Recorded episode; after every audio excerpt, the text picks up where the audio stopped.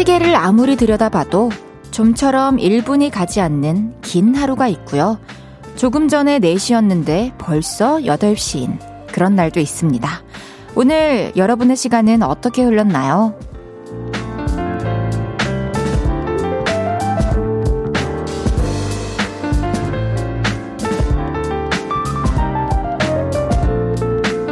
벌써 헤이즈 목소리가 들리다니 그런 저녁을 맞고 계시다면 다행입니다. 그만큼 바쁘고 보람된 날이었을 테니까요. 그리고 1분이 마치 180초 같은 날이었다면 더 다행입니다. 드디어 8시예요. 오늘도 모두 고생하셨습니다.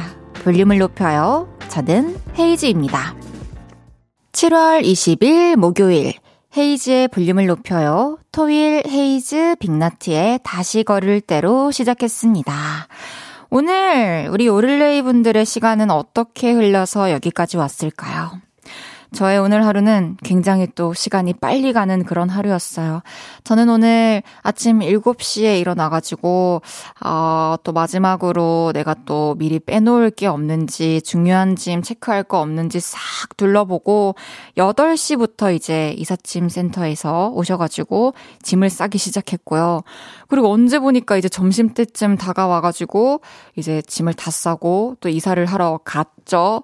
거기서 이제 막 짐 옮기고 있는 중에 저는 이제 또 나와야 돼가지고 다 들어오는 걸 못 보고 나왔어요.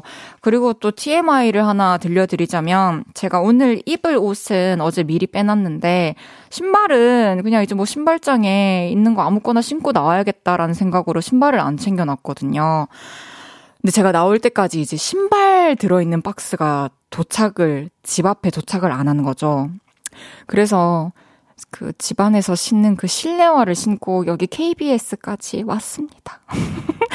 이걸 신고 오늘 어디 돌아다녔는지 모르겠어요.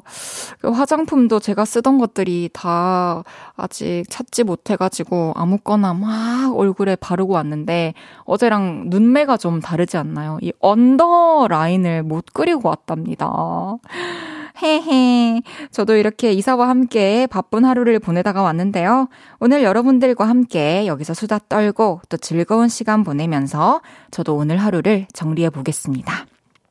이혜윤님께서 이사 잘 하고 왔더뇽 해주셨어요. 이사 잘 하다가 왔더뇽. 지금쯤은 이제 또 다 끝나 있겠죠. 다행히 또 오빠가 있어줘가지고 걱정이 없었는데 이제 또 이따가 가가지고 저 여기저기 옮겨 다니면서 정리를 좀 더 해야겠죠. 황정민님께서 이사하는 날 생방까지 집 꾸밀 생각에 행복하시나요? 정리의 고단함이 먼저신가요? 지금은 사실 정리의 고단함이 좀 먼저 앞서는 것 같아요. 좀 각이 안 나오더라고요.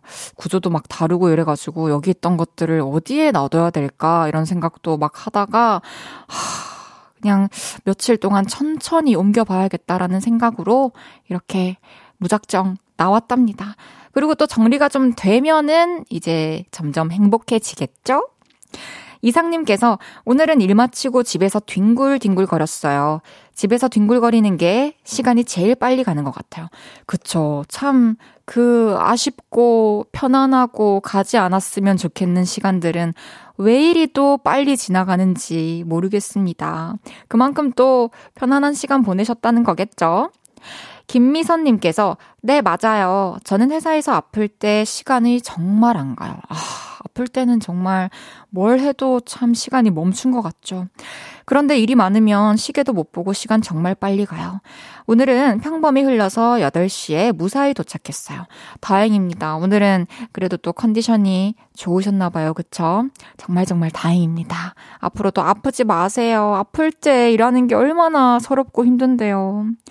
김태원님께서 맞다. 헤이디 오늘 신문지 깔고 짜장면에 탕수육 먹었나요? 제가 진짜 여러분들이 또 짜장면 먹으라고 얘기를 하셔가지고 오늘 먹고 좀 후기를 들려드리고 싶었지만 그럴 단계까지 못 갔기 때문에 저는 오늘 그냥 도시락 먹고 차에서 도시락을 먹고 왔어요. 짜장면은 좀 정리가 얼추 되면 먹어보도록 하겠습니다. 헤이지의 볼륨을 높여요. 여러분의 사연과 신청곡 기다리고 있습니다. 오늘 하루 어땠는지, 지금 어디서 라디오 듣고 계신지 알려주세요. 샵8910 단문 50원, 장문 100원 들고요. 인터넷 콩과 마이케이는 무료로 이용하실 수 있습니다. 볼륨을 높여요 홈페이지에 사연 남겨주셔도 됩니다. 광고 듣고 올게요. 쉴 곳이 필요했죠. 내가 그곳이 돼줄게요. 사랑이 필요한가요? 그 사랑이 되어줄게요. 헤이지의 볼륨을 높여요.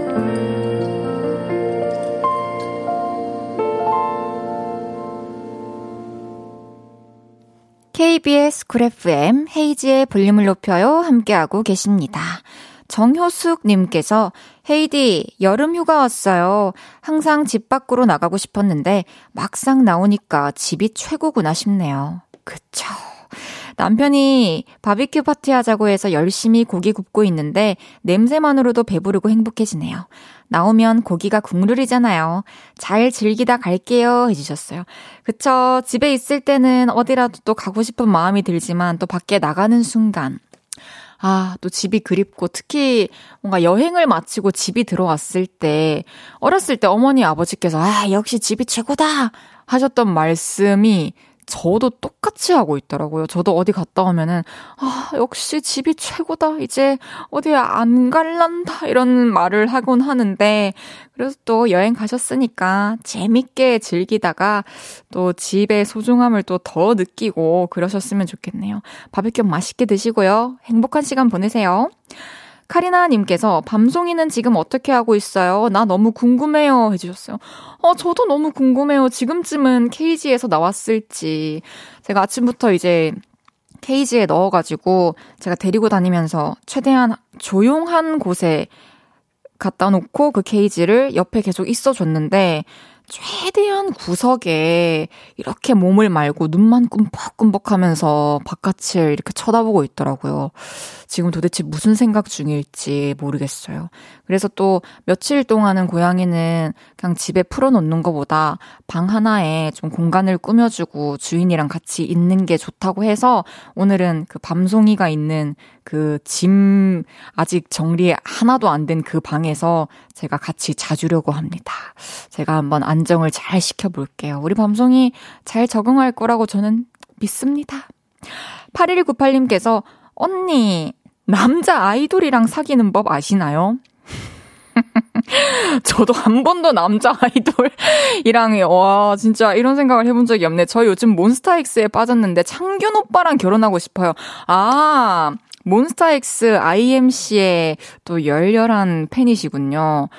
미안해요. 모르겠어요. 어떡하죠?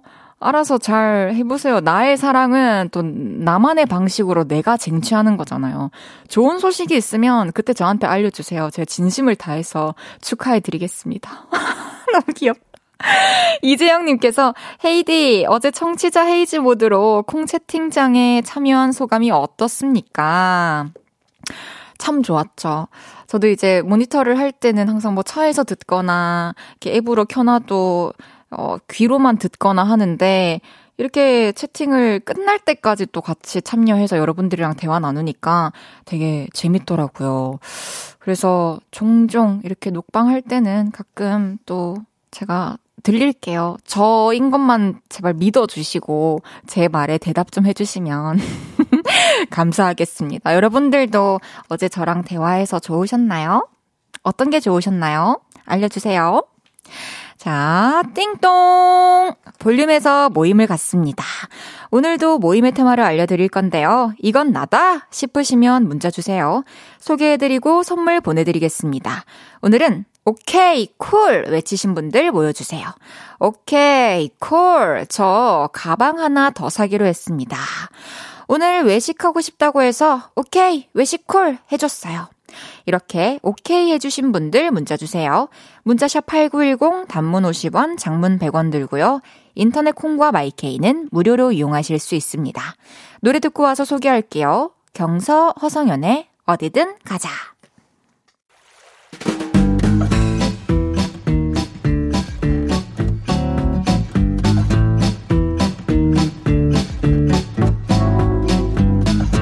오늘 어떤 걸 허락해 주셨나요? 자자, 줄 맞춰서 서주세요. 앞으로 나란히.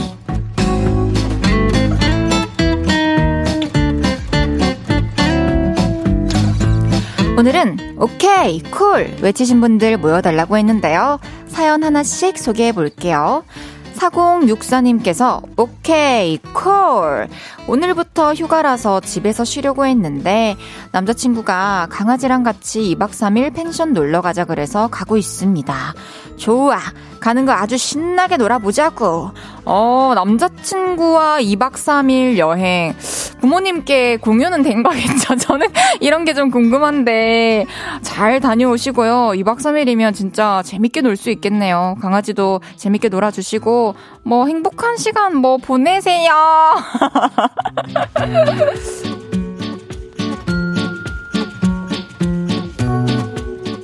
(8175님께서) 진상 고객이라 거르고 싶었는데 회원권 결제한다길래 오케이 콜 하고 시술해드렸습니다.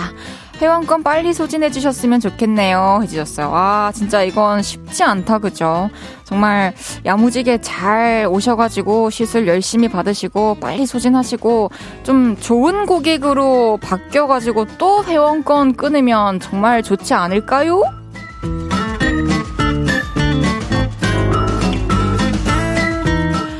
1만 곱창님께서 제가 지금까지 긴 머리를 고수했어요. 신랑이 더 좋아했어요. 그런데 더워도 너무 더워서 단발로 컷하고 펌하고 싶다고 했더니 신랑이 오케이 해줬어요.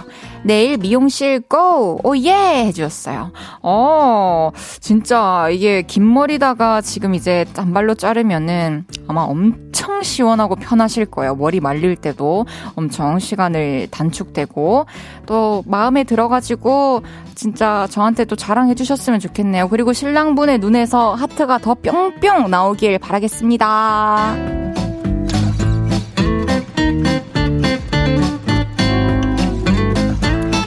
6609님께서 오늘 방송부인 친구가 컨텐츠 하나 찍어야 한다고 집에서 요리해줘도 되냐고 물어보길래 오케이 콜 했어요. 덕분에 오랜만에 집밥 먹었습니다. 사실 내 집에서 뭔가 촬영을 한다고 하면 좀 부담스러울 수도 있는데 또 이렇게 긍정적으로 집밥 먹는다는 생각으로 오케이 콜 했네요. 나중에 영상 잘 나오면 알려주세요.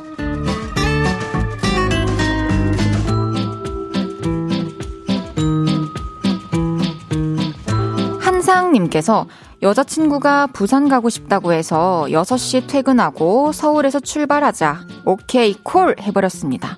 400km일 줄은. 서울에서 부산까지 그 정도 걸리는 거 정말 모르셨던 건가요? 왜 모르셨지? 꽤 걸릴 거예요. 지금 특히 또 아직까지는 차가 있는 시간이니까 좀 힘들 수 있지만 또 여자친구랑 또 행복한 시간 보낼 거니까요. 잘 갔다 오세요.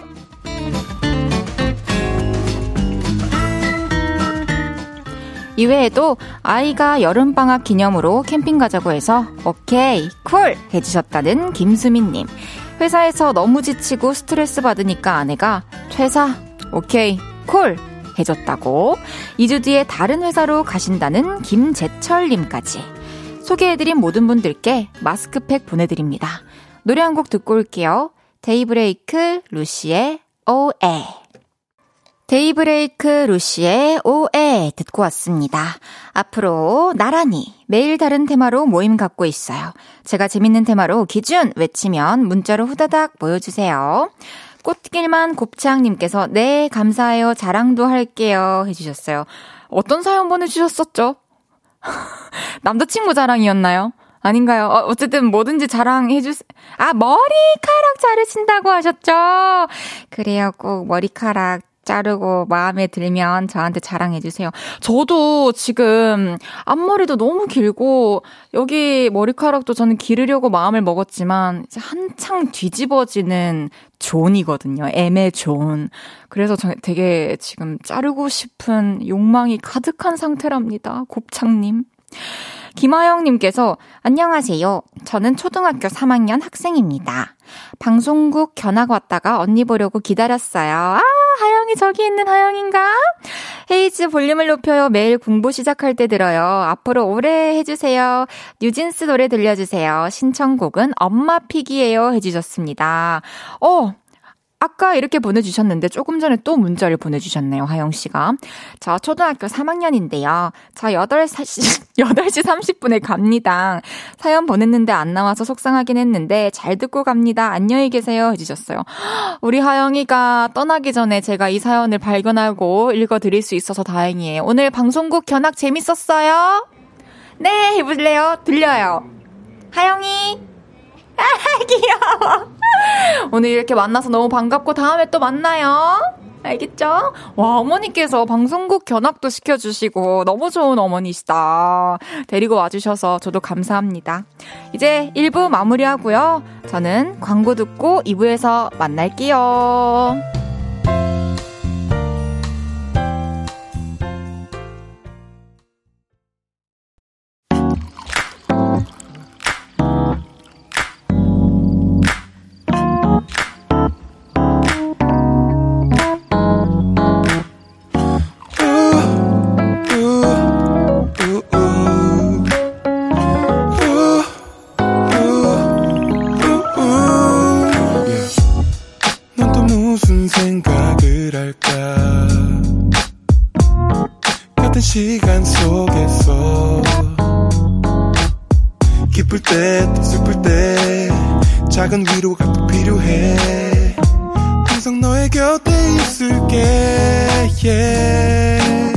헤이지의 볼륨을 높여요.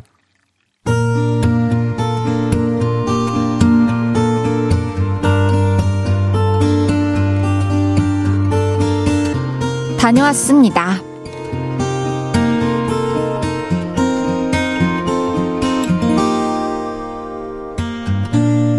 저에겐 동생이 한 마리, 아니 한 명 있습니다.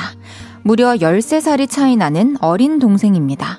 현재 나이 16살. 말 참 안 들을 때죠. 그래도 제 눈엔 귀엽습니다. 근데 솔직히 요즘은 좀 무서워요. 한 2년, 3년 전까지만 해도 야, 너 진짜 언니 말 안 들을래? 혼난다 진짜. 미안해 언니. 내가 잘못했어. 깨갱하는 귀여운 맛이 있었죠. 꿀밤만 한 대 때려도 개과천선이 가능한 아이였는데 이제는 완전 불가능이죠. 키도 이제는 저보다 큽니다. 그러니 얼마나 대들고 싶겠어요. 며칠 전이었습니다. 새벽에 자고 있는데 제 방에 계속 들락날락 거리더라고요. 잠에서 깬 제가 한마디 했죠. 야, 좀 자라. 지금 시간이 몇 시인데 그러고 있어. 그러면서 엉덩이를 발로 한 대 찼는데요. 아, 언니가 뭔데 날 때려. 아, 짜증나. 그러더니 제 팔뚝을 2대나 퍽퍽 때렸습니다. 아팠습니다. 그래서 저는 퍽퍽퍽 3대를 때렸죠. 그러자 동생이 풀스윙으로 4대를 퍽퍽퍽퍽. 와, 너무 아팠습니다.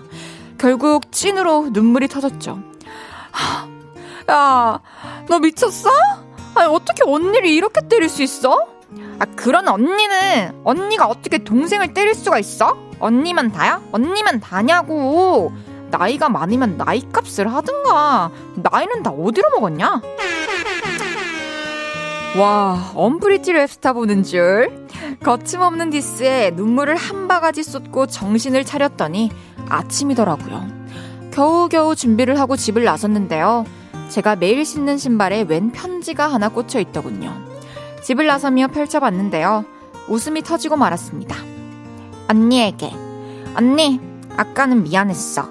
언니랑 나이 차이도 많이 나는데 내가 너무 개겼어. 근데 언니가 먼저 나 때렸잖아. 화가 나서 한 대 더 때린 거야. 언니는 아침에 출근도 해야 하는데 새벽에 울려서 미안해. 언니가 나 고기도 사주고 진짜 잘하는데 나는 그만큼 못해줬네. 앞으로는 안 까불게. 그런데 아까는 언니가 너무 뭐라고 해서 짜증이 났어. 내가 언니였어도 나를 많이 때렸을 것 같아. 이제는 언니를 이기려 들지도 않고 말대꾸도 하지 않을게. 나는 멍청이야. 다시는 싸우지 말자. 올 때 치킨 사와. 사랑해 언니. 한 줄로 요약하자면 미안하니까 치킨 사와 이거 아닌가요? 참 짜증나고 귀여운 아이네요. 퇴근하면서 치킨 사들고 가야겠어요. 닭다리 하나씩 붙잡고 화해 한번 거하게 해볼랍니다. 헤이즈의 볼륨을 높여요. 여러분의 하루를 만나보는 시간이죠. 다녀왔습니다. 이어서 들으신 곡은 유진스의 슈퍼샤이 슈퍼샤이 였습니다. 다녀왔습니다. 오늘은 김경락님의 사연이었는데요. 아, 동생이 굉장히 매력이 있는데요. 제가 또 삼자의 입장이어서 그런지 귀여워요. 사실 이제 16살이면 또 사춘기기도 하고 또 자기 주장도 강해지고 자기 뜻도 생기고 이제 말도 안 듣고 또 무엇보다 이제 성장을 또 해가지고 힘도 세지 그럴 시기인데요. 근데 이제 사과의 편지를 먼저 보냈어요. 이 자존심이 엄청 세질 시기인데 또 편지를 보니까 아까는 이라고 얘기를 한 거 보면 이제 언니가 잠들고 나서 또 마음이 불편해서 잠들기 전에 이제 편지를 미리 써놨나 봐요. 참 마음을 풀고 먼저 이렇게 손을 건넬 수 있는 아주 예쁜 친구라는 생각이 듭니다. 그리고 우리 경락님은 이제는 동생을 또 때려가지고 뭐 얻을 수 있는 게 많이 없을 것 같으니까요. 이렇게 대화로 잘 푸시기를 바라겠습니다. 그리고 제가 치킨 보내드릴게요. 둘이 닭다리 잡고 한번 화해해보시길 바라겠습니다. 승희 왔다님께서 혈육이랑 싸울 때 네가 뭔데 멘트 필수. 와, 근데 저도 오빠랑 5살 차이가 나가지고 네가 뭔데라는 말은 못 해봤어요. 그냥 저는 이제 오빠한테 감정이 상하면 이제 말을 안 했죠. 그냥 막 이러면서 이제 티를 내고 했는데 그래도 아무것도 달라지는 건 없어서 또 혼자 풀고 그랬었죠. 이혜윤님께서 순간 저희 언니가 보낸 사연인 줄 알았어요. 그쵸, 또 언니랑 여동생 자매끼리는 또 이렇게 많이 싸운다고 하더라고요. 근데 이 둘은 나이 차이도 13살이나 차이가 나는데 또 평소에 또 언니가 얼마나 잘해줬으면 동생이 이렇게 잠깐이나마 개길 수 있었는지 그런 생각도 해볼 수 있었습니다. 좋은 언니인 것 같아요. 9621님께서 저도 동생이 있는데 요즘은 그냥 제가 지는 걸로 해요. 나이가 드니 이겨먹을 기운이 없어요. 아니 몇 살이신데요. 왜 기운이 없어요. 그냥 이제 싸워봤자 뭐 남는 게 뭐가 있나, 가족끼리 다퉈봤자 뭐가 좋나 이런 생각을 또 하신 거겠죠. 그러면서 그러려니 해주시는 거겠죠. 송명근님께서 올 때 치킨 4글자를 정성스럽게 늘려놨군요. 와, 명근님은 진짜 센스 있으시지 않아요? 이 글 쓰시는 거 보면 그쵸? 정말 이 긴 사연을 올 때 치킨 4글자로 잘 줄여주셨네요.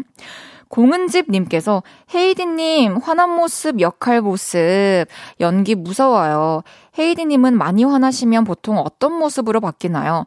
한 소절만 연기해 주실 수 있으신가요? 아, 이렇게 기분이 좋은데 화난 연기까지 시키나요? 그냥 저는 진짜 이렇게 그냥 눈에 힘이 별로 안 들어가고 화가 나면 그냥 이런 느낌인 것 같아요. 별로 말이 없어져요. 어때요? 지금 제 화난 모습? 이하로님께서 아까 아가가 신청한 유진스 노래다. 듣고 갔나요? 이미 진작에 떠났나요? 아까 간다고 하고 뒤도 안 돌아보고 바로 떠났습니다. 제 춤을 볼 수 있었을 텐데 너무 아쉽다, 그죠? 다음에 또 볼 수 있었으면 좋겠네요. 또 여동생이랑 왔더라고요. 어린 여동생이랑. 참 귀여웠습니다. 다녀왔습니다. 하루 일과를 마치고 돌아온 여러분의 이야기 풀어놔주시고요. 볼륨을 높여요 홈페이지에 남겨주셔도 좋고 지금 바로 문자로 주셔도 됩니다. 문자샵 8910 단문 50원 장문 100원 들고요. 인터넷 콩과 마이케이는 무료로 이용하실 수 있습니다. 노래 듣고 올까요? 10cm의 방에 모기가 있어. 10cm의 방에 모기가 있어 듣고 왔고요. 귀뚜라미 소리를 들으며 산책하기 딱 좋은 여름날의 저녁. 헤이지의 볼륨을 높여요. 생방송 보이는 라디오로 함께하고 계십니다. 이제 잘할 수 있어요. 이제 너무 완벽하죠. 이러면 또 너무 재미가 없죠. 어려워요. 성대모사라는 게, 소리 묘사라는 게. 이강재님께서 예쁜 패션의 완성 노란 슬리퍼 해주셨어요. 아, 아까 이렇게 문자 보니까 좀 늦게 보신 분들은 슬리퍼 뭐냐고 물어보시는데 간략히 설명드리자면 이제 제가 오늘 이사를 했잖아요. 어제 오늘 입을 옷은 미리 빼놨는데 신발은 차마 빼놓지 않았는데 제가 외출하기 전에 신발 들어있는 박스가 아직 집에 들어오지 않아서 집에서 신던 실내화를 신고 나왔다라는 말씀을 드렸는데 그 슬리퍼입니다. 이제 외출화가 되어버렸습니다. 실외화. 송담비님께서 안녕하세요. 저는 2학년 송담비예요. 오늘 날씨 진짜 더워서 아이스크림 먹고 싶어서 헥헥거렸는데 엄마가 아이스크림 콜? 당연히 응 콜! 콜 사연은 끝났나 봐요. 아쉽다 해주셨어요. 끝나지 않았어요. 언제든지 또 얘기를 해주면 돼요. 어머니랑 또 오늘 마음이 쏙 통했네요. 아이스크림 맛있게 먹었나요? 저도 아이스크림 보내드릴 테니까 또 먹고 싶은 날 있으면은 어머니랑 얘기해가지고 맛있게 드시길 바라겠습니다. 우리 담비. 안재우님께서 헤이디 그거 아세요? 홍기님이 비도 오고 그래서 리메이크 한다고 해요. 네. 너무 영광입니다. 홍기님이 리메이크 한다는 기사 보고 헤이디의 기분이 어떨까 생각했어요. 기분이 어때요? 사실 이제 이 리메이크를 하기 전에 회사를 통해서 연락이 오거든요. 그래서 전 너무 영광이라고 무조건 오케이라고 막 언제 나오냐고 이제 여쭤봤었죠. 그래서 저도 되게 기다리고 있습니다. 이용기 선배님의 비도 오고 그래서 리메이크 나오면요. 여러분들도 많이 많이 들어주세요. 강나영님께서 헤이디 대신 제가 점심으로 자장면 먹었어요. 우리 동네에만 있는 유일무이 중국집인데 진짜 맛있거든요. 너무 많이 먹어서 그런지 아직도 소화가 안 돼요. 또 뭘 대신 먹어드릴까요? 아, 나영님 괜찮아요. 저는 대신 막 먹어주지 않아도 되지만 건강한 거 말씀드려야겠다. 제가 추어탕을 못 먹으니까 추어탕 한번 맛있게 드셔주실래요? 그래서 몸보신도 하시고 이제 또 중복이잖아요. 그렇죠? 감사해요. 나영님 저 대신 자장면 드셔주셔가지고요. 그럼 노래 듣고 오겠습니다. 찰리푸스의 Up All Night.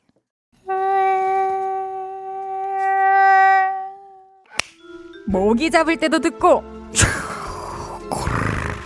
철썩철썩 바닷가에서도 듣고 척척척척 비가 오는 날에도 들어주세요. 여기 박명수의 라디오쇼 성대모사 달인을 찾아라 아니고요. 셀프 효과음의 진심인 DJ 헤이지의 볼륨을 높여요입니다. 매일 저녁 8시에 만나요. KBS Cool FM 뾰로롱. KBS Cool FM 헤이지의 볼륨을 높여요 함께하고 계십니다. 8489님께서 안녕하세요. 집안일 하면서 잘 듣고 있습니다. 지금 와이프가 속눈썹 하러 갔는데요. 아이 키우면서 정말 오랜만에 꾸미러 나간다고 기분 좋아했네요. 이런 작은 걸로도 기분 좋아하니 참 미안하기도 하고 고맙기도 하네요. 헤이즈님이 와이프한테 잘하고 있고 아기도 이쁘게 클 수 있다고 응원 부탁드려요. 와이프 이름은 정현주입니다 해주셨어요. 와, 감동적인 사연입니다. 우리 현주님 제가 생각했을 때는 진짜 가장 가까이에서 현주님을 바라보고 함께 살아가고 있는 8489님께서 이렇게 얘기를 해주시는 거면은 정말 현주님이 잘하고 계신 거라고 생각을 해요. 그리고 현주님 닮아서 아기도 아주 예쁘고 착하고 건강하게 당연히 클 수밖에 없겠죠. 종종 이렇게 좋은 시간 보내셨으면 좋겠고 저는 8489님께 마스크팩을 보내드릴게요. 그리고 저도 이 속눈썹을 하러 가셨다는 게 뭐 속눈썹 펌을 하신 건지 연장을 하신 건지는 모르겠지만 제가 볼륨을 하면서 저도 속눈썹 펌이라는 걸 처음 해봤거든요. 되게 편하고 그리고 한 번 하면 사실 주기적으로 해줘야 돼요. 그래서 8489님께서 그 점 알아두셔준다면 더 좋지 않을까 그런 생각이 드네요. 현주님도 8489님도 언제나 늘 잘하고 계십니다. 정말 아름답네요. 잠시 후 3, 4분은 그거 아세요? 키 큰 오빠 픽보이 씨와 함께합니다. 생활 꿀팁, 오늘의 TMI, 고민이나 추억담, 어떤 이야기도 좋습니다. 하고 싶은 이야기들 그거 아세요? 하면서 지금부터 보내주세요. 문자샵 8910, 단문 50원, 장문 100원, 인터넷 콩과 마이케이는 무료로 이용하실 수 있습니다. 윤상의 이사 듣고 3부에 만나요.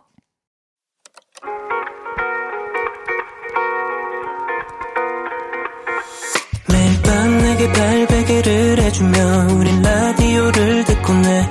매일 저녁마다 넌 잠긴 목소리로 말했다. 5분만 더 듣고 있을게. 5분만 더 듣고 있을게. 5분만 더 듣고 있을게. 다시 볼륨을 높이네. 헤이즈의 볼륨을 높여요. 헤이즈의 볼륨을 높여요. 3부 시작했습니다. 박주미님께서 예전에 평택대 축제 오셨을 때 아들 찾으러 갔다가 봤어요. 예쁘세요. 지금도 아들 기다리며 듣고 있어요. 매일 투정 없이 공부하는 아들 칭찬 한마디 해주세요. 와, 너무 스윗한 어머니시네요. 평택대 축제면은 한 2달 전쯤인데 이렇게 또 볼륨에서 만나가지고 너무 반갑습니다, 주미님. 아, 아드님이 되게 바람직하네요. 투정 없이 평소에는 공부도 잘하고 또 축제할 때는 또 가서 문화생활도 즐기고 아주 좋습니다. 제가 치킨 보내드릴게요. 맛있게 함께 드시길 바라겠습니다. 앞으로 또 자주 만나요. 2978님께서 원래 오늘 헤이디 보러 가려고 했는데 회사 일로 못 가게 되었습니다. 슬픈 마음으로 팝콘 먹으면서 영화 보는 중입니다. 영화 속 여주가 귀엽군요. 다음 주에 꼭 갈게 요를레이 해주시면서 사진을 보내주셨는데 그 영화가 볼륨업이라는 영화군요. 그 주인공은 헤이디, 이제 남주가 곧 등장하죠. 아, 정말 감동입니다. 또 이렇게 팝콘 먹으면서 영화 보듯이 함께 즐겨주셔서 감사드리고요. 목요일은 그거 아세요? 궁금한 게 왕 많은 왕귀요미, 오늘의 남주 픽보이 씨와 함께합니다. 광고 듣고 올게요.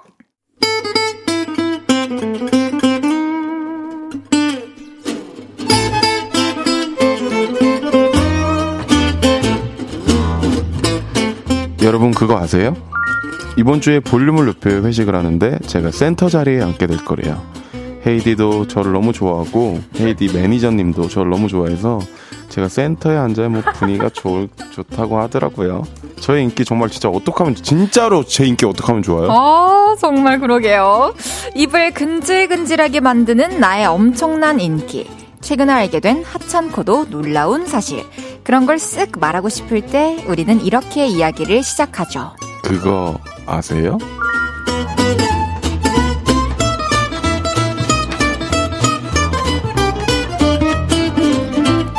그거 아세요?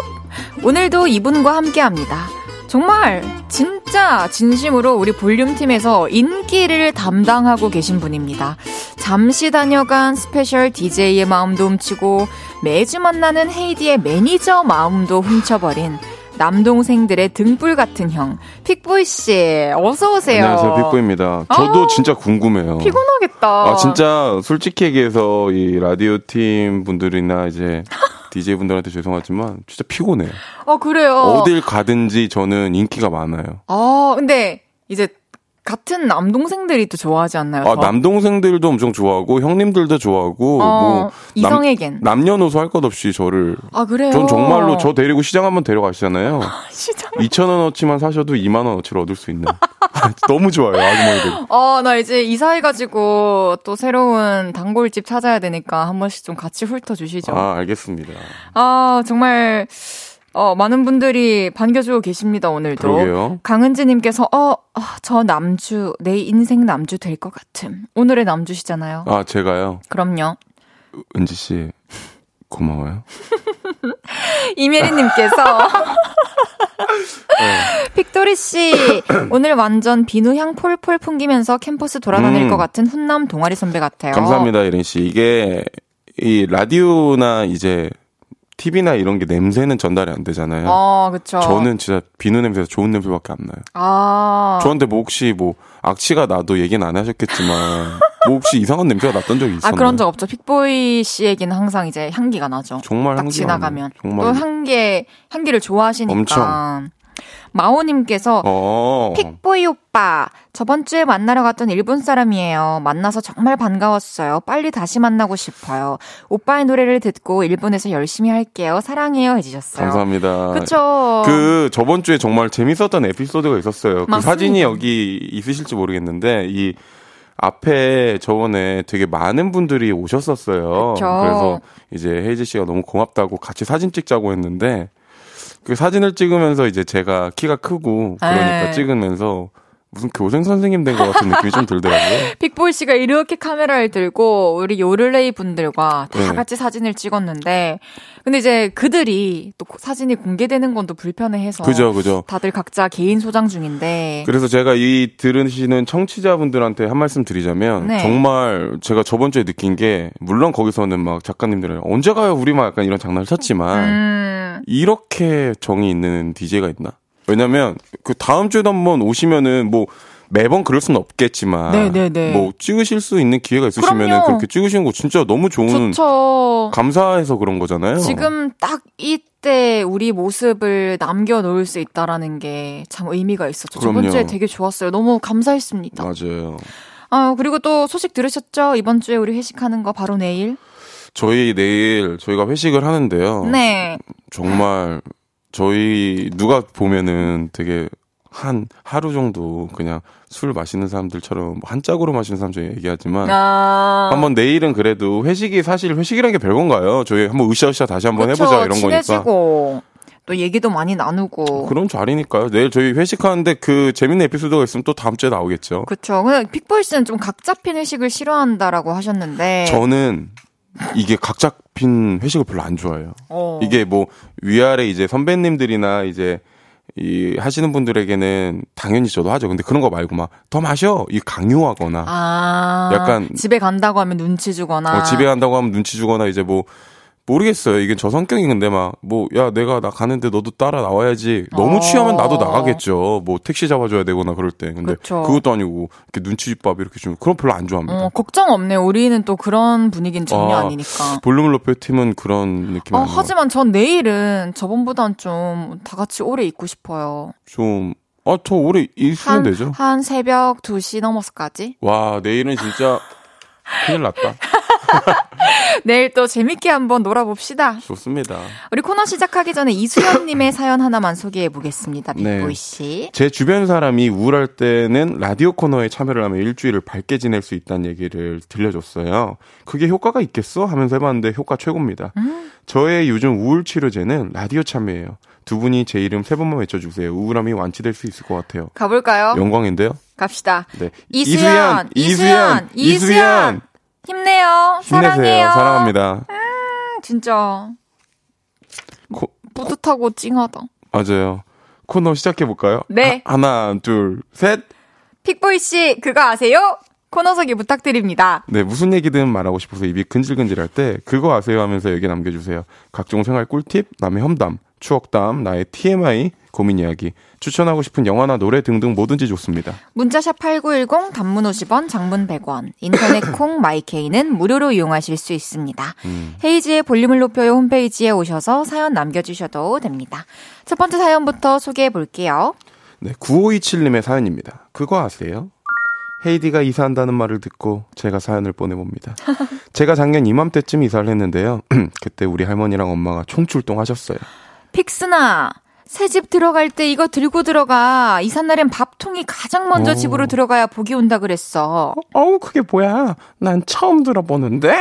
처음 들어도 그렇게 해. 옆에 계시던 할머니도 한 말씀 하셨습니다. 그것은 너희 엄마 말이 맞다. 예로부터 밥통이 첫째로 들어가야 한다고 했다. 결국 엄마가 쥐어진 밥통을 들고 집에 들어갔죠. 그리고 이삿짐 정리가 어느 정도 됐을 때쯤 짜장면이나 시켜 먹을까 생각을 하고 있었는데요. 밥 먹자 밥. 엄마가 밥 해줄게. 밥 냄새를 풍겨야 잘 먹고 잘 사는 거야. 그건 또 무슨 소리야. 그냥 짜장면 먹자. 그것은 너희 엄마 말이 맞다. 자고로 사람 드는 집엔 밥 냄새를 풍겨야 돈도 잘 들어오고 배불리 먹고 사는 기다. 그래서 이사 첫날부터 밥 냄새, 고기 냄새 가득 풍기며 든든하게 한 끼를 먹었네요. 그래서 정말로 그런 이야기가 있나 검색을 해봤는데요. 있더라고요. 신기했습니다. 근데 그거 아세요? 그러다가 풍수지리에 대해서 보게 됐는데요. 눈에 확 들어오던 정보를 몇 개 공유해드릴까 합니다. 집에서 현관은 우리 몸에서 입과 같은 거래요. 모든 기가 들어가고 나오는 통로죠. 그래서 현관이 막혀있으면 안 된대요. 우산꽂이, 재활용 쓰레기, 택배상자 등등 그런 것들이 현관에 놓여있으면 안 좋대요. 그리고 현관에서 화장실이 보이면 안 좋대요. 물이 새듯 돈이 셀 수 있으니 현관에서 화장실이 보인다면 문을 꼭 닫아놓으랍니다. 그리고 마지막으로 불을 사용하는 주방에 지갑이나 돈과 관련된 문서를 두지 않는 게 좋다고 하네요. 불의 기운 때문에 타서 날아간대요. 그리고 그거 아세요? 이 이야기는 유명인사들의 집터를 봐주신 어떤 풍수 전문가님께서 들려주신 이야기래요. 그러니까 두 분도 오늘 집 가서 한번 싹 살펴보세요. 어허. 와, 오늘 이사를 한 저에게 굉장히 그러게요? 좋은 사연이었어요. 좋은 정보였어요. 사실 이사와 관련된 또 집과 관련된 미신이나 풍속 같은 게 되게 많잖아요. 맞아요. 또 거울 같은 거는 또 네. 남이 쓰던 거 가져오면 안 된다. 아 정말요? 이런 게 있던 것 같고 저는 사실 밥통은 알고 있었어요. 저 뭐 처음 들어봤습니다. 아니 근데 되게 밥통이 있으시긴 하세요? 있죠. 있나? 당연하죠. 난 몰랐다. 아니 왜냐면 저는 있어도 사실 그 모르겠어요. 혼자 살아서 그런지 그 인스턴트 밥이라고 해야 되나요? 일회용? 그 즉석밥을 해 먹는데 맞아요. 참 생각해 보면 이 할머님이 해주신 말처럼 자고로 이제 집에 밥 냄새가 있어야 사람 냄새가 좀 나기도 하고 지어 먹는 거랑 차원이 다르긴 하죠. 그럼요. 또 사연에 나온 것들 집에서 다 지키고 계신가요? 아니요. 왜요?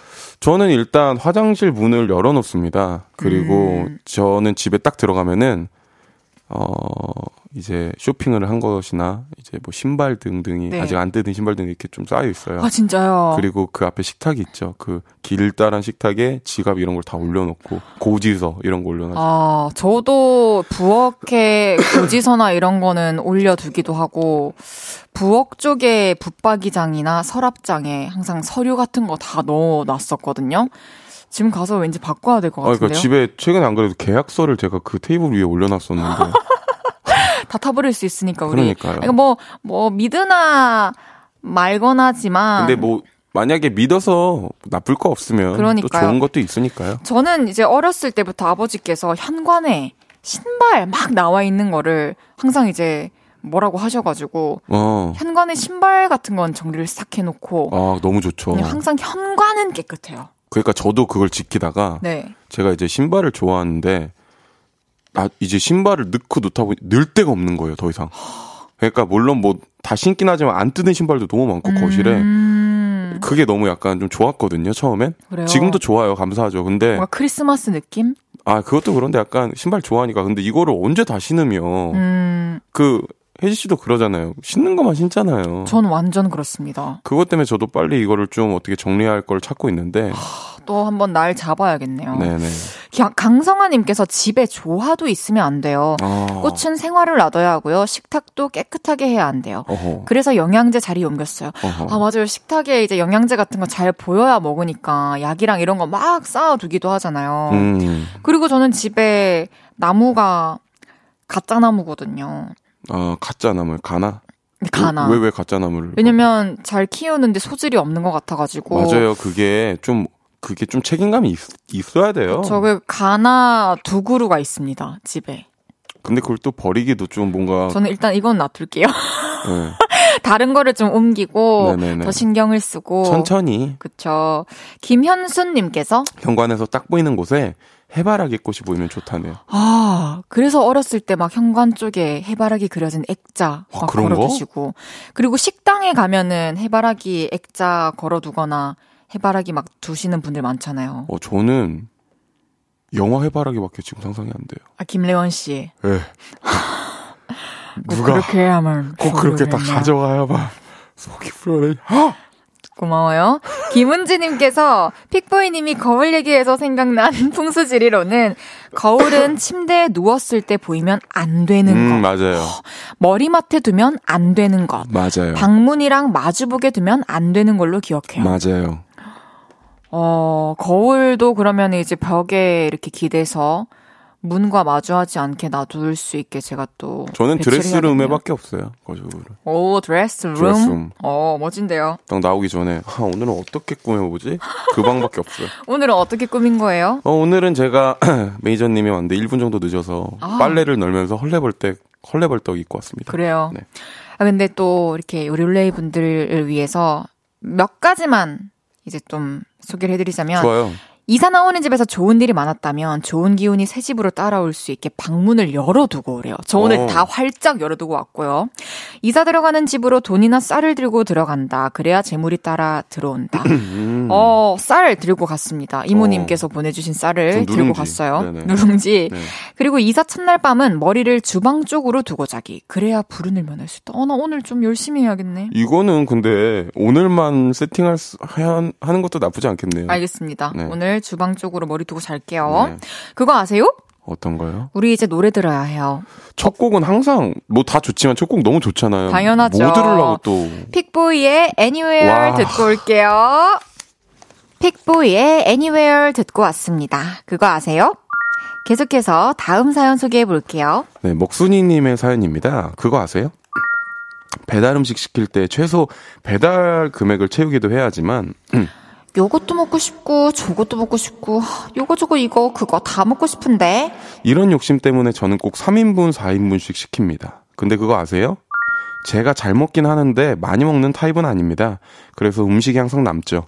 냉장고에 넣어뒀다가 그냥 데워 먹어도 맛있긴 하지만 더 맛있게 먹는 방법은 뭘까 고민을 해봤어요. 그리고 오늘 그 고민의 결과물을 공개할까 합니다. 남은 배달 음식 요리법. Why don't know? 우리 떡볶이 많이 시켜 먹잖아요. 근데 그게 국물을 포함해서 양이 은근히 많아요. 그래서 저는 거기에 밥을 볶습니다. 어머. 최고지요. 밥, 참치, 채소 등등 원하는 대로 팍팍 넣고요. 모짜렐라 치즈 올리고 김까지 뿌려서 먹으면 말이 필요 없죠. 근데 이때 이거저거 준비해서 넣는 게 귀찮다 하시면 그냥 삼각김밥이랑 볶으셔도 돼요. 그리고 그거 아세요? 떡볶이 소스에 우유를 넣고 끓이다가 삶은 파스타면을 넣으면 그게 바로 로제 파스타. 진짜 맛있어요. 그리고 요즘은 짜장라면을 끓여서 떡볶이랑 비벼 먹는 게 유행이더라고요. 와, 그래서 해봤는데요. 중독성이 끝장납니다. 그리고 두 번째로 족발이나 곱창. 이런 메뉴들이 꼭 남죠. 그래서 저는 이 아이들을 오일 파스타를 만들면서 거기에 때려 넣습니다. 기름이 잘잘잘 흐르는 것이 아주 맛있습니다. 그리고 세 번째로 피자. 피자는요, 라면을 끓일 때 북북 찢어서 넣어보세요. 어머, 짭조름한 MSG 파티가 아드레날린을 분비시킵니다. 뭐야, 비주얼부터 너무 별로 아니야? 라고 하시는 분들도 있겠지만 드셔보시고 말씀하세요. 그리고 그거 아세요? 피자는 라볶이에 넣어 먹어도 맛있고 떡볶이 국물에 담가도 맛있습니다. 요즘은 다들 배달 음식 많이 시켜 드시니까 이런 레시피 하나쯤 다 있으시죠? 문자 받아보겠습니다. 와. 남은 배달 음식 이렇게 먹으면 진짜 맛있다. 남은 배달 음식 요리법부터 배달 음식들 간의 꿀조합까지 모두 받아볼게요. 샵8910 단문 50원, 장문 100원, 인터넷 콩과 마이케이는 무료로 이용하실 수 있습니다. 문자 소개되신 분들께 아이스크림 쏠게요. 픽보이 씨도 배달 음식 주로 시켜 드시죠? 저도 많이 시켜 먹어요. 제일 많이 시켜 먹는 메뉴가 뭔가요? 저는 마라샹궈요. 마라샹궈. 네. 그거 남았을 때 어떻게 해요? 저는 안 남기려고 다 먹어요. 엄마야. 현명하시네요. 그러니까 저는 남기는 게 누가 좋겠어요. 남기는 걸. 그리고 누가 남기려고 음식을 시키시겠어요. 지금도 보시면 그 금액 때문에 채워야 되니까 그런 거죠. 그쵸. 근데 이게 아깝잖아요. 맞아요. 근데 저는 또 그런 스타일이 아니에요. 냉장고에 뭐 소분이나 이런 거 해놨다가 나중에 먹고 막 그런 스타일이 아니에요.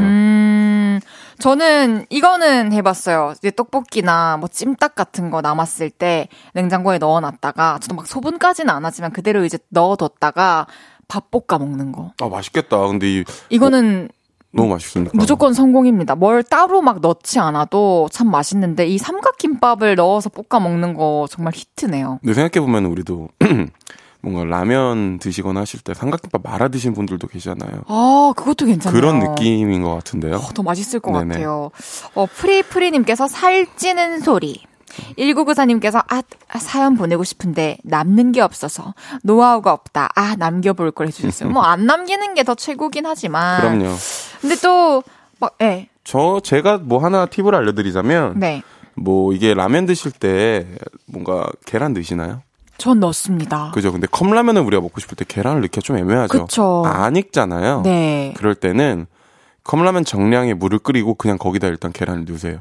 그리고 계란이 반쯤 익을 때 컵라면에 물을 부으세요. 그 물을 같이. 그런 계란도 있고 컵라면도 있고 일석이조. 그것도 좋네요. 네. 그리고 위에 이제 치즈까지 한 장 올리면 더 맛있겠네요. 그죠. 치즈라면. 그죠. 그리고 사연에도 나왔지만 요즘에 이제 뭐 엽땡 떡볶이 이런 떡볶이에다가 짜장라면을 섞어 먹는 게 되게 인기라고 해요. 이게 매번 트렌드가 바뀌는 게 핫도그, 치킨, 그러니까 막 토핑이 계속 달라지죠. 토핑이 계속 달라진 것 같아요. 맞아요. 저는 사실 뭐 저번에 말씀드렸지만 떡볶이를 그렇게 좋아하진 않거든요. 근데 헤이지 씨는 떡볶이 진짜 좋아하시잖아요. 맞습니다. 뭐 소소한 팁 같은 거 없으세요? 공유해 주실? 떡볶이 팁이요? 저는 그냥 숟가락으로 퍼먹는 게 맛있다 이런 거. 가위로 잘라서 떡을? 아니요. 자르지 않고도. 저는 이제 숟가락으로 먹는 걸 좋아해요. 이렇게 떡 한 2개 정도 입에 팍팍 넣는 거. 근데 뭐 이건 팁이 아니고 저는 이제 떡볶이는 워낙에 좋아하다 보니까 뭐 그냥 있는 그대로 먹는 음식이고 아, 또 이제 생각이 나면 여러분들한테 공유를 해드려 볼게요. 지금 계속 고민을 해볼게요. 그리고 또 사연에 나왔던 것 중에 호불호 갈리는 거는 이제 피자를 라면에 넣고 끓이기. 전 좀 신기했어요. 전 피자를 엄청 좋아하는데 피자를 라면에 넣고 끓이면 어쨌든 그 밀가루가 엄청 흐물흐물해지면 거의 수제비 그쵸? 같은 느낌으로 맞아요. 바뀔래나? 이 생각도 하고. 아, 근데 쫀득쫀득하지는 않을 거니까. 흐물흐물할 것 같아요. 되게 궁금한데 혹시나 우리 청취자분들 중에서 요거를 한번 테스트해보고 인증샷이랑 함께 어떤 맛인지 알려주시는 첫 번째 청취자분께는 선물 쏘겠습니다. 지금 시간이 어때요? 좀 나왔잖아요. 한 30분 그러니까요. 정도 충분히 끓이고 저는 하실 수 있는 시간을 생각하기 때문에. 그리고 꼭 오늘 안에 못 하시더라도 좋다. 네, 그냥 해주시면. 그리고 저는 이제 삼계탕. 삼계탕이요? 저는 삼계탕을 이제 남았을 때 다 살을 찢어가지고 닭죽으로 끓여 먹는 거. 그거는 몇 번 소개해드린 적도 있는데 전 그걸 굉장히 좋아한답니다. 확실히 헤이즈 씨는 이렇게 간편하면서 좀 부담 없이 먹는 걸 좋아하시는 것 같아요. 맞습니다. 속 편한. 아 근데 떡볶이는 저는 속 편합니다. 네. 아니, 네. 무조건 약간 그러니까 국물이 있어야 되는 거지. 국물은 꼭 필요합니다. 그러니까요. 어머. 이제 3부 마무리하고요. 잠시 광고 듣고 여러분의 배달 음식 꿀팁들 계속 소개해 보겠습니다. 저녁 8시가 되면 헤이즈 볼륨을 높여 라디오를 하루를 끝내 돌아온 내일도 저녁 8시가 되면 내 맘을 위로해줄 볼륨을 높여요. Oh, yeah. 헤이즈의 볼륨을 높여요. Oh, yeah. 그거 아세요? 헤이지의 볼륨을 높여요. 4부 시작했고요. 볼륨이 애정하는 보이 중에 보이, 픽보이 씨와 함께하고 있습니다. 앞에서 얘기했던 남은 배달 음식 이렇게 먹으면 진짜 맛있다. 문자 더 소개해보겠습니다. 근데 저희가 이 광고가 나올 동안 이거에 대해서 얘기를 하고 있었어요. 뭐 공유할 거 없어? 막 이랬는데 헤이즈 씨가 갑자기 눈이 동그래지더니 할 게 하나 있다고. 근데 별건 아닌데 헤이즈 씨가 지금 얘기해 주세요. 저는 되게 어렸을 때부터 이걸 정말 좋아하고 김밥이 남기만을 기다리면서 기대했는데 그 냉장고에 넣어놨다가 식어버린 김밥 있잖아요. 좀 약간 물론 좀 굳은 김밥. 그것도 이제 계란물 입혀가지고 이제 후라이팬에 싹 기름에 딱 붙여 먹으면은 따뜻하고 부드럽고 정말 맛있게 먹을 수 있다는 거. 좋은 팁인데 여러분도 아닌가요? 여러분도 아시겠죠? 네. 7410님께서 마라샹궈 시켜 먹고 남긴 다음 날 아침에 물 넣고 끓이면 마라탕이 됩니다. 거기에 라면사리 넣으면 라면탕입니다. 어때요? 마라샹궈 좋아하시는 분으로서 공감이 가나요? 일단 마라샹궈를 시켜 먹고 물을 넣는 것도 좋죠. 근데 좀 육수 이런 걸 넣죠? 육수로? 아니, 안 드셔보셨죠, 아직? 저 아직도. 왜 안 드셔보시는 거예요? 나 궁금해가지고 여쭤보는 건데. 제가 그냥 그런 게 있어요. 저는 이제 원래 새로운 음식 도전을 잘 안 하는 경향도 있고 이걸 먹으려다가도 내가 더 좋아하는 음식이 나타나면 그걸 택하게 되고 그리고 주변에서 계속 향신료 향이 많이 나서 네가 안 좋아할 걸 이런 얘기를 많이 듣다 보니까. 아, 저 정있고 딱 한 번만 드셔보시면 안 돼요? 뭘 믿고 먹을까요? 아, 그냥 저를 믿고 맛이 진짜 맛있어요. 알겠어요. 그럼 지금도 지금 말하는데 침이 고여요. 아, 진짜? 완전히. 네. 고려해 보겠습니다. 알겠습니다. 프리프리님께서 남은 족발요. 웍에 땡초 슬라이스하고 다진 마늘 한 스푼, 양파, 대파 썰어 넣고 불닭 소스, 후추 살짝 넣고 센 불에 볶으면 다시 요리돼요. 거기에 찬밥 넣어 비비면 끝내줘요. 완전 와. 제 스타일이에요. 저희 집에도 불닭 소스 있거든요. 아, 그래요? 꼭 해 먹어보겠습니다. 이거 진짜 좋네요. 강성아님께서 피자 말고 치킨을 라면에 넣으면 맛있어요. 치킨 라면 드셔보셨나요? 안 먹어봤습니다. 치킨 누들숲 느낌 좀 날 것 같은데. 이것도 한번 도전해 보시기를 바라겠습니다. 김태호님께서 저는 순대 배달해서 먹다가 남으면 설렁탕 밀키트에 넣어서 먹어요. 와. 그러면 완벽한 순대국밥입니다. 와, 진짜 똑돌이시다. 와, 진짜 제 소울푸드거든요. 아, 소울푸드. 네, 순대국밥 진짜 제 소울푸드입니다. 저도 굉장히 좋아하는데 요것도 순대 남으면은 또 순대는 또 겉에가 또 딱딱해지니까 좀 넣어놨다가 국에 이렇게 넣어 먹으면 되게 맛있을 것 같네요. 5540님께서 족발 시키고 남으면 살 붙은 뼈를 에어프라이어에 돌립니다. 그럼 불향이 살짝 나면서 새로운 뼈 요리로 재탄생. 이것도 족발이 참 남으면은 처치곤란한데. 그렇죠. 이렇게 또. 와, 족발 팁 또 있어요. 강지영님께서 우리 아들은 족발 먹고 남은 뼈 라면 물 끓일 때 뼈 국물로 진하게 우려서 라면 끓여 먹어요. 와, 이 정도면은 진짜 요리죠. 진짜 부지런하신 분들이 되게 많아요. 그러니까 저희가 아까 얘기했는데 이런 거 정보 많이 하시는 분들 진짜 정말 부지런하신 맞습니다. 거예요. 맞습니다. 곽선일님께서 저는 쟁반짜장을 시킬 때 분식집에서 파는 모둠튀김을 함께 시켜요. 중국집에서 파는 군만두가 맛있듯이 모둠튀김과 함께 먹으면 맛있더라고요. 쟁반짜장 남은 양념에 밥 비벼 먹는 건 국룰이죠. 아, 맞죠. 이 짜장 남았을 때 면 살짝 남았을 때 이렇게 가위로 다 이렇게 잘라가지고 그죠. 밥 비벼서 짜장밥처럼 참 맛있겠습니다. 사계절님께서 저는 삼각김밥을 와플팬에 눌러서 누룽지처럼 바삭하게 구워 먹는데 아주 그냥 맛없을 수 없는 맛이네요. 아, 이렇게 먹으시는 분들이 좀 너튜브에 많이 계시더라고요. 아, 정말요? 네. 이것도 꼭 해보고 싶네요. 저도요. 소정삼님께서 햄버거 세트 배달시켜 먹을 때 감자튀김이 나오면 또띠아 감자피자를 만들어 먹어요. 또띠아 위에 토마토 소스를 바르고 감튀 올리고 피자치즈 죄송합니다. 피자치즈 듬뿍 에어프라이나 오븐에 돌리면 됩니다. 와, 진짜 감사해요. 오늘 되게 유용한 요리 팁들 대방출이네요. 이메리님께서 오늘 방송 너무 배고파요. 휴, 정말 나 너무 힘들어요. 저희 진짜 힘들어요. 저도 진짜 배고파요.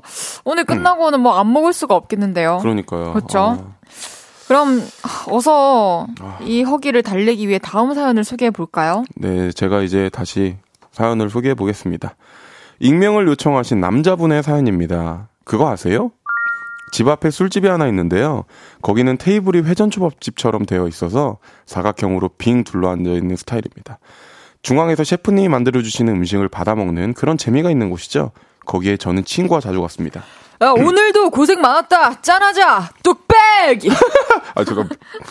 근데 그 친구가 이사를 가는 바람에 한동안 안 가다가 오랜만에 혼자 갔던 날이 있었는데요. 왜 이렇게 오랜만에 오셨어요? 기다렸어요. 아, 네, 저를요? 네, 매일 오셨었는데 안 오시니까 보고 싶더라고요. 갈 때마다 보였던 알바생이 황송하게 반겨주더군요. 솔직히 설렜습니다. 그래서 자주 가기 시작했죠. 근데 그거 아세요? 기분 탓인지 모르겠는데 갈 때마다 제가 앉아있는 쪽에서 저와 마주보면 계속 일을 합니다. 그러면서 말도 걸죠. 오늘은 별일 없으셨어요? 어머. 점심에는 뭐 드셨어요? 친구분은 이제 안 오시나 봐요. 아, 저는 항정살꼬치가 제일 맛있던데 드셔보실래요?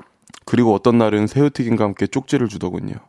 서비스예요. 사장님한텐 비밀. 쉿. 하트 하트. 새우튀김이라니 이건 고백 아닌가요? 그리고 이 가게에서 파는 디저트가 하나 있습니다.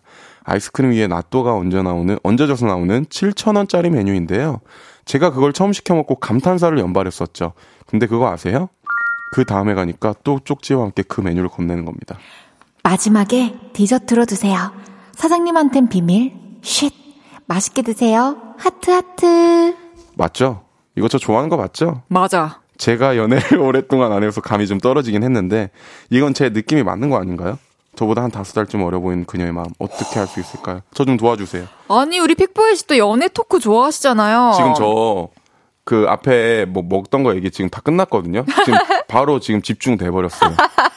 저도 잊어버렸습니다. 네. 어때요? 한번 감별해보세요. 이 알바생분. 이거 100% 아니에요? 사실? 100%인가요? 그럼요. 저도 그렇게 생각을 합니다, 지금. 그러니까 물론 뭐 단골이시거나 뭔가 그래도 좀 낯이 있고 오히려 다 감사하겠지만 정이 가는 손님분들이 있긴 하겠죠. 아... 근데 쪽지까지 주면서 그렇게 하는 하트까지 하는 사람이 있나? 그냥 이렇게 무심하게 이거 서비스예요 이렇게 줄 수도 있는 건데 자주 오시는 손님이면 근데 저희가 또 상상하지 못했던 게 송명근님께서 여러분 이거 다 마케팅인 거 아시죠? 저희 진짜 만약에 마케팅이면 저희는 완전히 우린 순수한 거죠. 들어간 거죠. 아, 근데 그런 게 아닐 거예요. 만약에 이제 사장님께서 그랬다면. 그럼요.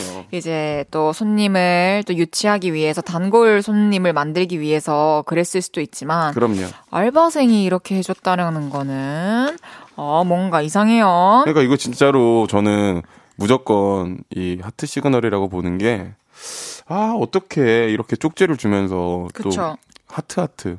새우튀김은 반칙이죠.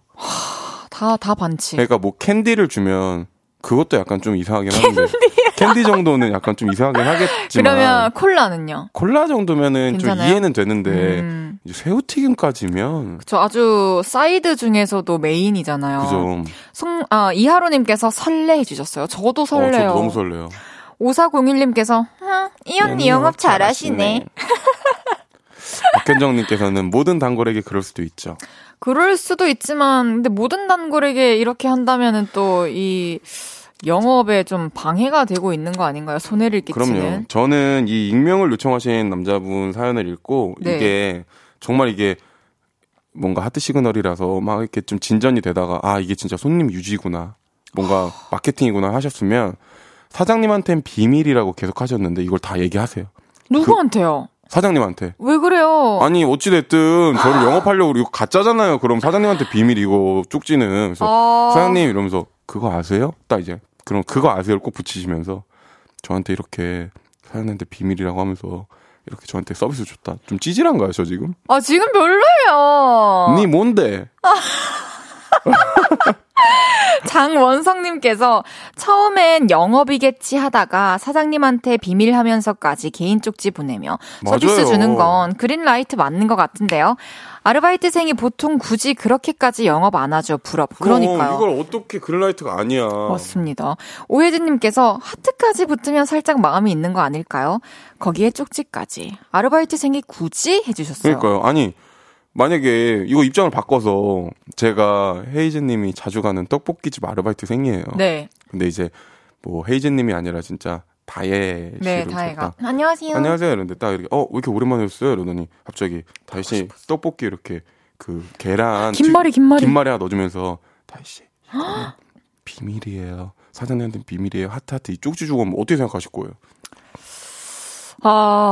뭔가 이제 그게 두 번, 세 번 반복이 되면 싶겠죠. 혹시 관심이 있는 건가? 다시 감사합니다 막 이러고 먹고 있는데 제가 다시가 안 본 줄 알고 옆에 가서 이거 비밀이다. 이것도 왜 맨날 이러냐고. 진짜. 죄송합니다. 너무 웃기다. 8134님께서 사장님이 알바생인 척 하는 게 아닐까요? 잘 될 것 같아서 배 아파. 지금은 좀 부정적인 시선으로 바라보시는 분들은 그래요, 약간 셈이 그럼요. 있는 것 같고요. 저였다면 이제 또 이제 갔을 때 이렇게 서비스를 준다? 저는 일단 쪽지를 준비해서 갈 것 같아요. 찢어요, 쪽지를? 아니, 쪽지를 써서 갈 것 같아요. 항상 뭐 감사하고 번호 남길 것 같은데. 저는 약간 이럴 것 같아요. 한번 들어와 보시겠어요? 네. 여기 초밥도 먹으러 와야지. 안녕하세요. 네, 안녕하세요. 네, 안녕하세요. 여기 제가 맨날 먹던 A 세트로 좀 부탁드릴게요. 알겠습니다. 네네. 그리고 이제 막기 하나 선물로 줬어요. 이제 이게 한 두세 번 됐어. 네. 또 한번 들어와봐요. 안녕하세요. 근데 성함이 다혜 씨 맞으시죠? 네, 맞습니다. 근데 맨날 서비스 이렇게 주시잖아요. 네. 이거 무슨 뜻이에요? 오, 단도직입죠. 이게 무슨 뜻이냐고요? 왜 따지세요? 혹시 저 좋아하세요? 관심 있어요. 딱 이렇게 가면 되죠. 어쨌든 이제는 여자분께서 이게 시그널이었다면 남자분이 이제 좀 답을 할 때인 것 같아요. 밀어붙여야 될 때가 왔습니다. 그쵸? 다음에는 조그만한 거를 이렇게 선물에 사가서 그쵸? 어쨌든 서비스니까 고맙잖아요. 작은 선물 준비해가는 것도 작은 좋겠네요. 선물 안에 이제 그동안 그 서비스 너무 감사했습니다. 그래서 핸드폰 번호인데 혹시 이거 그린라이트인가요? 진짜 그냥 노래 듣고 올게요. 엑소의 크림소다. 엑소의 크림소다 듣고 왔습니다. 그거 아세요? 픽보이 씨와 함께하고 있어요. 4596님께서 영수증 확인하셨을까요? 밥값에 포함됐는지. 저 지금 너무 찌질한가요? 크크크 해줬어요. 전 너무 좋아요. 픽보이님 스타일인가요? 완전 제 스타일이에요. 알겠습니다. 그럼 다음 사연 소개해볼게요. 네, 2104님의 사연입니다. 그거 아세요?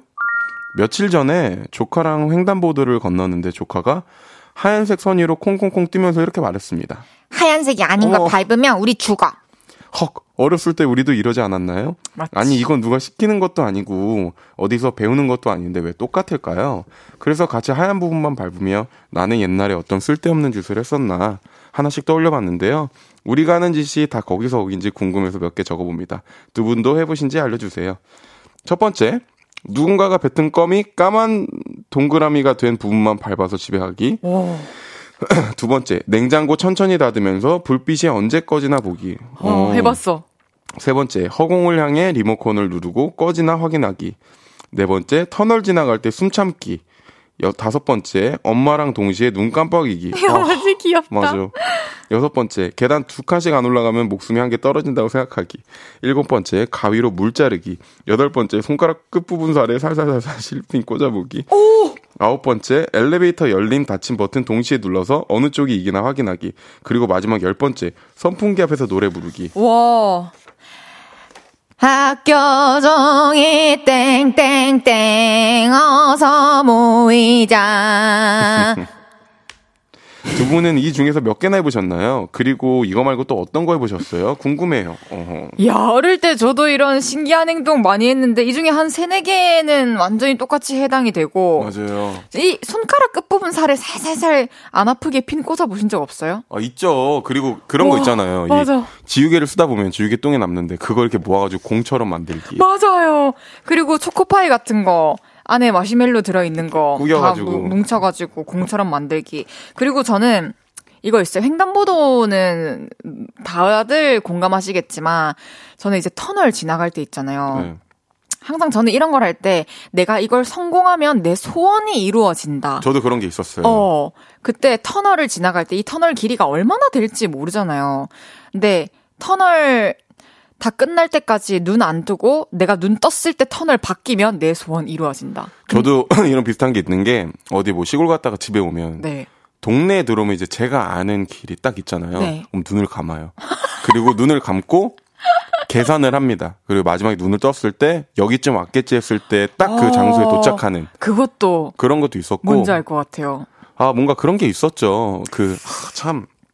갑자기 이 진짜 사연 보내주신 분 때문에 몇 개가 생각나는데 엄마랑 동시에 눈 깜빡이기 이런 것도 해보고. 전 그건 안 해봤어요. 저는 이렇게 같이 해봤어요. 어떻게 하는 거예요? 그냥 진짜 말 그대로? 그게 맞추는 거예요. 계속. 아, 이렇게? 우와, 재밌겠다 이거. 그리고 냉장고 천천히 닫으면서 불빛 언제 꺼지나 보기. 이것도 해본 것 같습니다만 너무 순수하잖아요. 아주 어렸을 때. 이 제가 팩트를 말씀드리면 이 안에 문 옆에 이 버튼이 있습니다. 그게 이렇게 문이 닫히면서 닫아가지고 불이 꺼지는 거예요. 아, 저도 어렸을 때 해봐서 그걸 아는군요. 네. 요즘도 이렇게 되려나? 아니면 센서 일려나? 센서 아닌가요, 요즘에? 5401님께서는 다 해봤어요. 김선태님께서 나 6개. 지현님께서 샌드과자 꼭 2개 분리해서 크림만 먹게 해보시나요? 당연하죠. 당연하죠. 그리고 이제 크림 있는 쪽만 왕창 먹고 싶어가지고 먼저 분리한 다음에 크림 없는 쪽 먼저 다 먹고. 진짜 어릴 때 이거 막 세로로 먹어봐야지 하고 하다가 막 입천장 다 까지고 다 그러잖아요. 그쵸, 맞아요. 아니 픽보이 씨는 또 뭐 나 혼자 산다 출연을 위해서 좀 예행 연습도 하시는 분이잖아요. 그럼요. 성인이 되어서 이제 특이한 거 뭐 하는 거 없나요? 뭐 수상 소감 연습 뭐 하는 거 말고? 저는 사실 집에서 있을 때 뭐. 장난 삼아서 뭐 나 혼자 산다 얘기를 하는 거지만 네. 집에서 있을 때는 진짜 하는 게 TV 보고 TV 앞에서 빨래 개고 설거지하고 그리고 뭐 환풍? 환풍이라고 해야 되나? 네. 환기 좀 시키고 그리고 작업하고 뭐요? 별게 없어요. 요새 뭐 별거 안 해요? 이상한 거? 뭐 산책하고.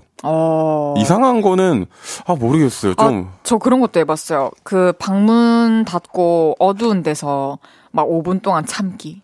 안 뛰어나가기. 그런 거 있잖아요. 우리가 딱 눈을 그 어릴 때 이제 불이 거의 다 백색 등을 켜니까 그때는 맞아요. 딱 끄는 순간에 눈에 잔향이 나와요. 백색등 잔향이. 맞습니다. 그럼 그게 이렇게 서서히 검해지는 거. 그리고 눈을 딱 감았을 때 이렇게 뭐가 세포들이 보이잖아요. 맞아요. 그럼 얘네가 진짜 내가 보이는 건가? 아니면 이 아지랭이들. 이 아지랭이들 뭐지? 약간 그런 것도 있고.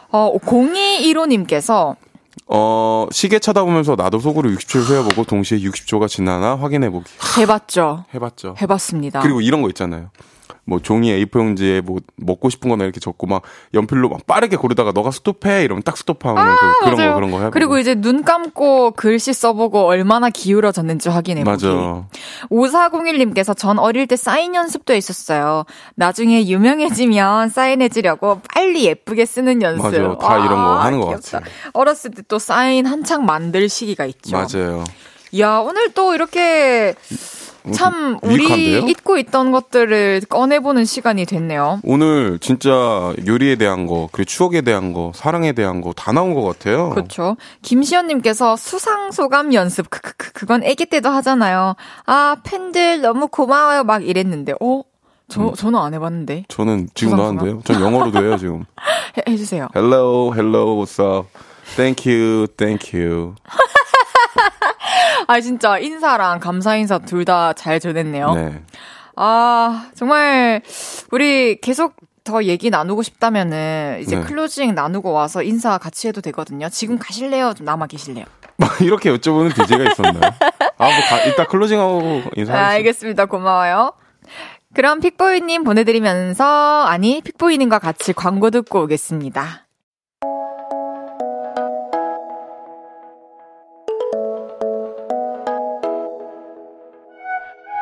헤이즈의 볼륨을 높여요에서 준비한 선물입니다. 사무용 가구 수컴퍼니에서 통풍이 되는 체이드 의자, 에브리바디 엑센코리아에서 배럴백 블루투스 스피커, 연예인 안경 전문 브랜드 버킷리스트에서 세련된 안경, 아름다움을 만드는 오엘라 주얼리에서 주얼리 세트, 톡톡톡 예뻐지는 톡스앤필에서 선블록, 아름다운 비주얼 아비주에서 뷰티 상품권, 천연 화장품 봉프레에서 모바일 상품권, 아름다움을 만드는 우신 화장품에서 엔드뷰티 온라인 상품권, 비만 하나만 20년 365MC에서 허파고리 레깅스, 160년 전통의 마루코메에서 콩고기와 미소 된장 세트, 반려동물 영양제 38.5에서 고양이 면역 영양제 초유 한 스푼을 드립니다.